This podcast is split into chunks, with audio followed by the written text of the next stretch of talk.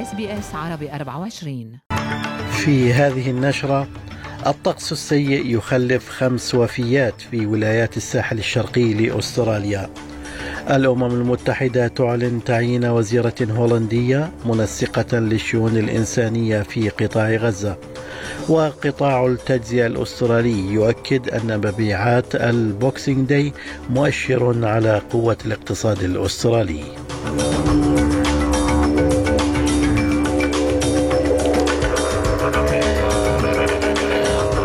سليم الفهد يحييكم وعليكم التفاصيل.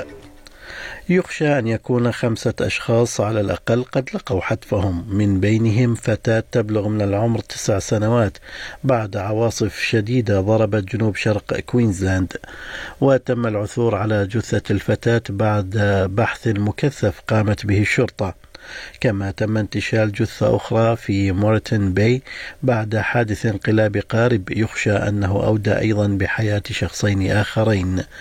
كما لقيت امرأة حتفها في ريف فيكتوريا بعد أن ضربت الفيضانات العارمة أحد أماكن التخييم. كما توفي رجل في شرق فيكتوريا وامرأة في منطقة الجولد كوست بعد سقوط الأشجار. هذا ومن المتوقع أن يستمر الطقس السيء الذي يضرب الساحل الساحل الشرقي لأستراليا حتى بعد ظهر اليوم الأربعاء. وقال أنجس هاينز من مكتب الأرصاد الجوية إن الظروف الجوية لن تتحسن حتى وقت لاحق من اليوم الأربعاء. A couple of areas to watch out for where severe storms remain possible on Wednesday from about Sydney across to Melbourne, primarily around the border between Vic and New South Wales, and some further severe thunderstorms possible around central and northern parts of the Queensland coast, maybe clipping Brisbane at times, but by and large, by Wednesday afternoon, we're starting to see the end in sight for this thunderstorm outbreak. We will see a slight easing trend to the conditions by then. أعلنت الأمم المتحدة تعيين الوزيرة الهولندية سيغريد كاغ منسقة للشؤون الإنسانية في قطاع غزة بعد صدور قرار عن مجلس الأمن الدولي يدعو لزيادة المساعدات في ظل الأزمة الحادة الناتجة عن الحرب بين إسرائيل وحماس. وأفادت المنظمة الدولية أن أمينها العام أنطونيو غوتريش أعلن تعيين السيدة سيغريد كاغ من هولندا منسقة عليا للشؤون الإنسانية وإعادة الإعمار في غزة على أن تتولى إقامة آلية أممية لتسريع شحنات الإغاثة الإنسانية إلى غزة عبر دول ليست طرفا في النزاع. يأتي ذلك فيما أكد مسؤولو الأمم المتحدة أن العديد من الفلسطينيين في قطاع غزة اتبعوا أوامر الإخلاء التي أصدرها الجيش الإسرائيلي إلا أنهم لم يجدوا مكانا للاحتماء فيه. وقالت جيما كونيل وهي تعمل في غزة منذ عدة أسابيع أن الآلاف من الأشخاص نزحوا عدة مرات ولا يوجد مكان آمن لهم الآن. وكان رئيس الوزراء الإسرائيلي بنيامين نتنياهو قد حذر من أن الهجوم على غزة سيتوسع في الأيام المقبلة فيما قام منسق فريق الطوارئ الطبي التابع لمنظمة الصحة العالمية شون كيسي بزيارة المستشفيات في غزة لتقديم الإمدادات التي تشتد الحاجة إليها. وقال إن هناك أزمات متعددة تواجه المدنيين في غزة. There's the risk of a famine here in Gaza, actually. And even here in the hospital, everybody says that they only have rice. They have very often only one meal a day, uh, and they're hungry. So, you know, we've brought medical supplies here, we've brought surgical supplies here. Everybody wants food. And we're currently in the kitchen trying to find a way that we can reactivate this kitchen. في غضون ذلك قالت وزارة الصحة التي تديرها حماس في غزة أن 240 فلسطينيا قتلوا في الغارات الإسرائيلية على غزة خلال الساعات الأربع والعشرين الماضية مما يرفع الحصيلة إلى ما يقارب من 21 ألف فلسطيني قتلوا حتى الآن منذ بدء الحرب في أوائل تشرين أول أكتوبر. من جانبه قال رئيس أركان الجيش الإسرائيلي هارتسي ليفي إن الحرب في غزة من المرجح أن تستمر لعدة أشهر أخرى למלחמה הזו מטרות הכרחיות ולא פשוטות להשגה. This war has necessary and not easy goals to achieve. It takes place in complex territory. Therefore, the war will go on for many months, And we will employ different methods to maintain our achievements for a long time. في غضون ذلك أعلن الجيش الإسرائيلي إصابة تسعة جنود ومدني في شمال إسرائيل جراء صواريخ أطلقها حزب الله اللبناني.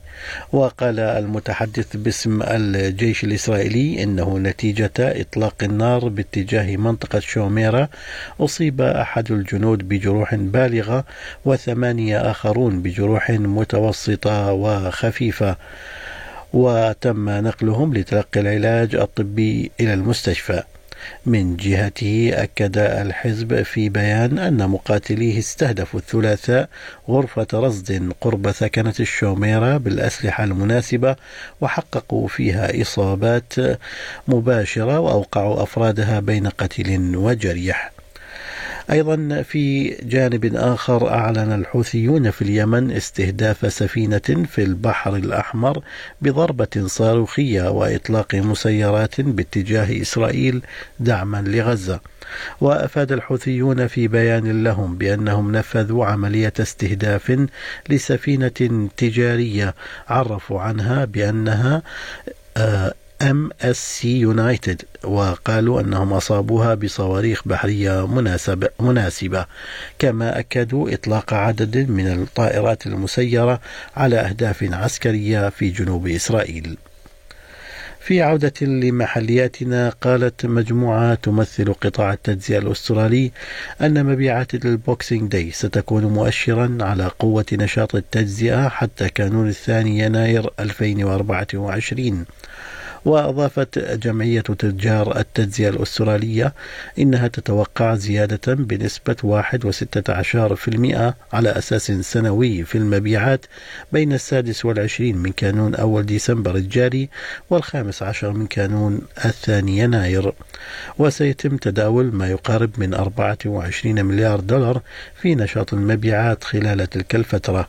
وتقول فلور براون كبيرة مسؤولي شؤون الصناعة في جمعية تجار التجزئة الأسترالية إن ضغوط تكلفة المعيشة أثرت على إنفاق الأستراليين. The cost of living crisis is very real. Retailers are very conscious of that. That's driven a lot of the bargain offerings this year, uh, and it is affecting spending. So we're finding that spending overall has been subdued in the last few months. Uh, we're pleased to see that uh, Christmas spending and post-Christmas spending slightly up on last year. Of course, there's price inflation, uh, extra supply chain costs in that number. Uh, so it, it, it's a good result overall. يوثق معرض معرض صور جديد في ملبورن قصص المهاجرين اليونانيين إلى أستراليا. ويضم معرض Viewfinder في المتحف الهيليني أربعين عاما من الصور الفوتوغرافية. التقطت الصور مصورة الأفلام الوثائقية والصور الشخصية الرائدة إيفي أليكساكيس التي تسجل أرشيفا للاغتراب اليوناني منذ عام 1982 وتقول أنها أرادت تجاوز الصور النمطية في عملها. We wanted to change the stereotypes that existed. Whenever um, uh, mainstream media wanted to focus on a Greek person, they would choose someone in national dress or they would choose a cafe. Even though I have photographed people in national dress and cafes, we wanted to say that they were these things, but much, much more. They became academics, they became you know, all gamuts of um, Australian society. They're involved in everything. So it's important to recognise and see ourselves in exhibitions, in galleries and museums. في الرياضة انطلق أمس سباق سيدني إلى هوبارت الشهير لليخوت حيث تواجه اليخوت المشاركة طقسا سيئا. وتوقع مكتب الأرصاد الجوية ظروفا جوية صعبة خلال السباق بما في ذلك الأمطار والرياح القوية والبرد. يبحر الفرنسي بيير على متن اليخت Wild Oats لأول مرة وقال لأس بي أس إن الظروف الجوية تجعل من الصعب التنبؤ بالفائز. It's an iconic boat. Uh, this boat won the race a few years ago. So for us, it's not about winning; it's about uh, going there. But uh, yeah, it's going to be great. Four days normally, so we'll see. It's going to be uh, very stormy at Storm Bay uh, near, near, near Tasmania, with a lot of waves probably. Um, a little bit cold because it's going to be southerly, but uh, it's actually quite quite nice to be you know fighting against the elements. So it's going to be fun. في أسعار العملات بلغ سعر صرف الدولار الأسترالي 68 سنتا أمريكيا. حالة الطقس المتوقعة لهذا اليوم في كبريات المدن الأسترالية بيرث غائم جزئيا أقصى درجات الحرارة فيها 27 أدليد غائم جزئيا 25 ملبن أمطار 22 درجة هوبرت أمطار متفرقة 23 كامبرا أمطار وعاصفة محتملة 23 سيدني أمطار 28 بريسبن أمطار متفرقة 34 وأخيرا داروين أمطار 35 درجة. كانت هذه نشرة الأخبار قرأها على حضراتكم سليم الفهد من أس بي أس عربي 24 شكرا لإصغائكم